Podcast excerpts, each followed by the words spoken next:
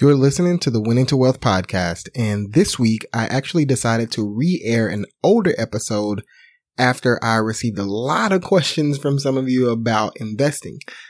Now, when I released this episode explaining index funds back in February of 2020, this show had like 10% of the listeners we have today, even with that little six month hiatus that I had thrown in there. I mention that because there's a really good chance that you haven't heard this particular episode. So, like I said, since bringing the show back, I've been bombarded with questions on Instagram about fire, about investing, about just so much more. And I just felt like some of you guys really needed to hear this particular episode where I explain kind of what index funds are and how they work.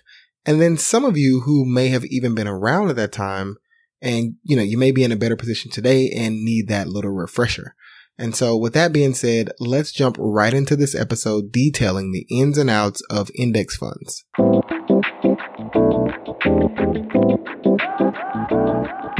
In this episode, I'll probably throw out some company names, some actual index funds, some types of accounts, and more. This is not me advertising for any of those companies or any of those things. I assure you that I'm not being paid for any of this by any of these companies, and I'm also not recommending any of this for you personally. This is not me advising you. This is just general information that I've learned over the years and that I've personally implemented for my household. That's it. So jumping right in, I mean, in order for you to start investing in index funds, we first need to establish an understanding of what index funds are.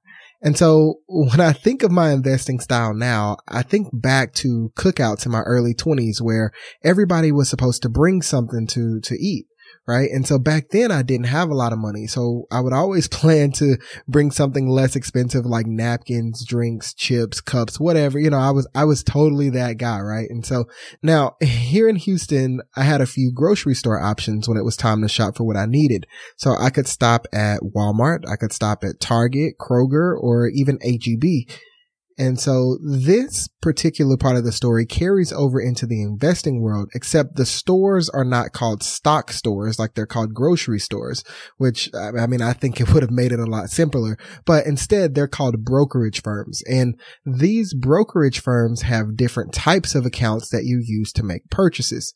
And just like grocery stores, there are plenty of things you can purchase at a brokerage firm.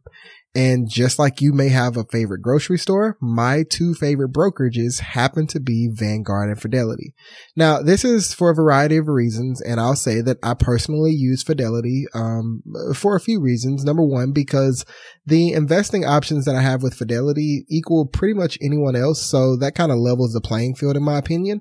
Uh, and two, well, their website and their app, they're just way more user friendly, uh, which can be important when you're new to the game, as I was when I signed up. So anyway, back to the cookout analogy. So once I'm in the grocery store, right, I can head straight toward the chip aisle to buy the chips that I need to bring for the cookout, right? And so I get to the aisle and I see Doritos, I see Cheetos, I see Lay's, the Fritos, and of course the generic brands of these and so many more options, right? And it's then that I would realize, uh, shoot, man, like I have absolutely no clue what I should buy right now.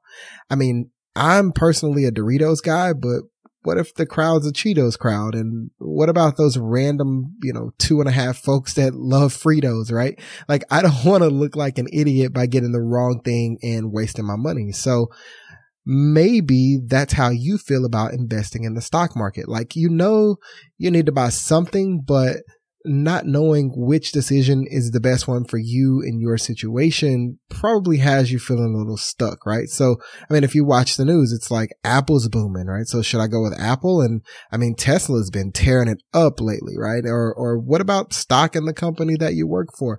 I mean, let's face it, making the wrong investment for your retirement is a lot more risky than showing up to the cookout with ruffles and hoping things go well, right? So what do we do? Well, it's it's pretty simple. I mean, if you really really care deeply about grabbing that wrong bag of chips at the grocery store, you do what I do and you grab one or two of those boxed variety packs, right? The ones that have the Doritos, the Cheetos and, you know, all that stuff all in one little box. And so you make sure everybody's covered and everybody's happy.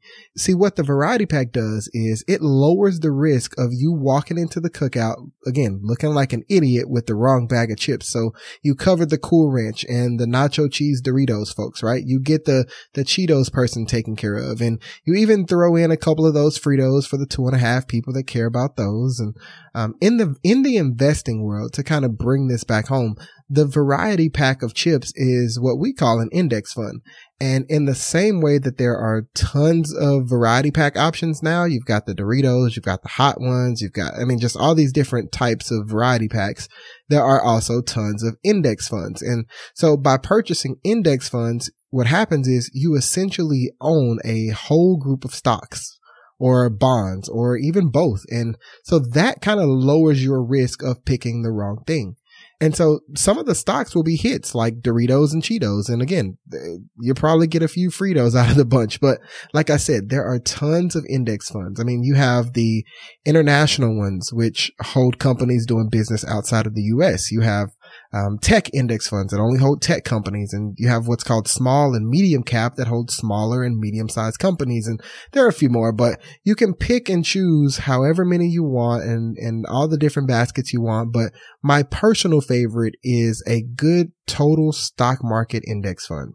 Now, a total stock market index fund would be like if Frito Lay made a list of like every chip that they've sold a ton of and they put a few of each of these in the variety pack, right? Based on their popularity and how many of these they sell. Now imagine that, right? They've got like every chip that they make, every popular chip they make in one pack. And you really couldn't go wrong buying that for a cookout.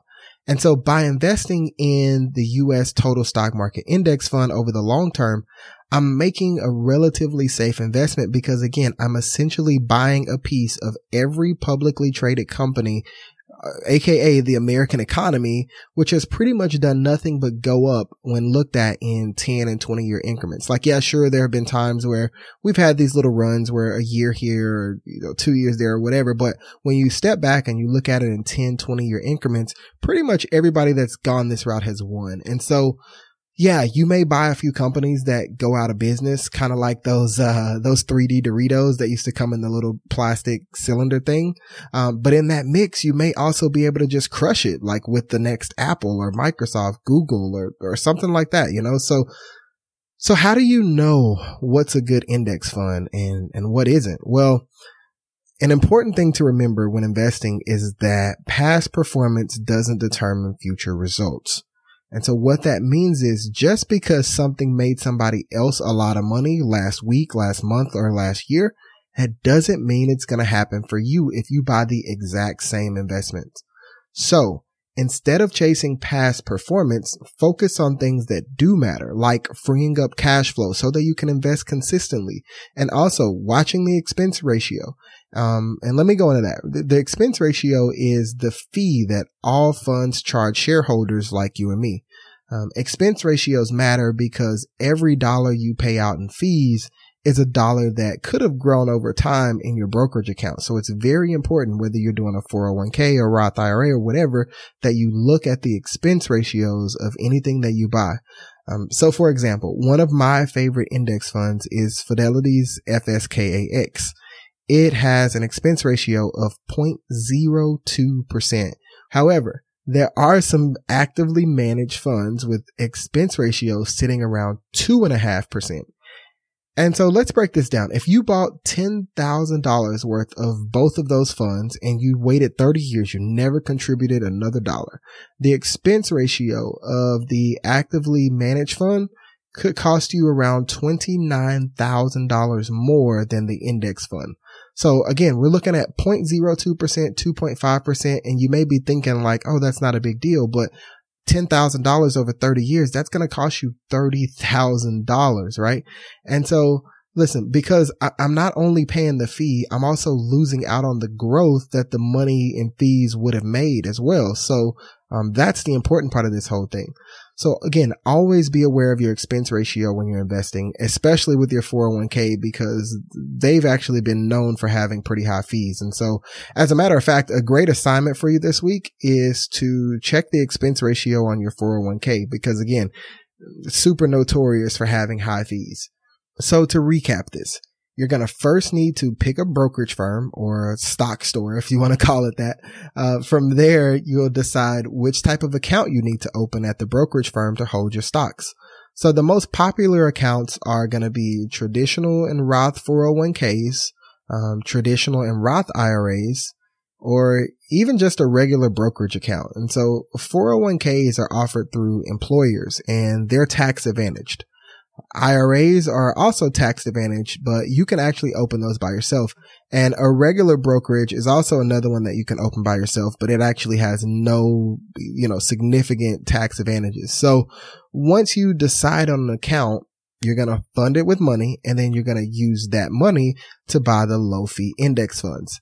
And the low fee index funds are the variety pack that hold the individual stocks that you hear about all the time.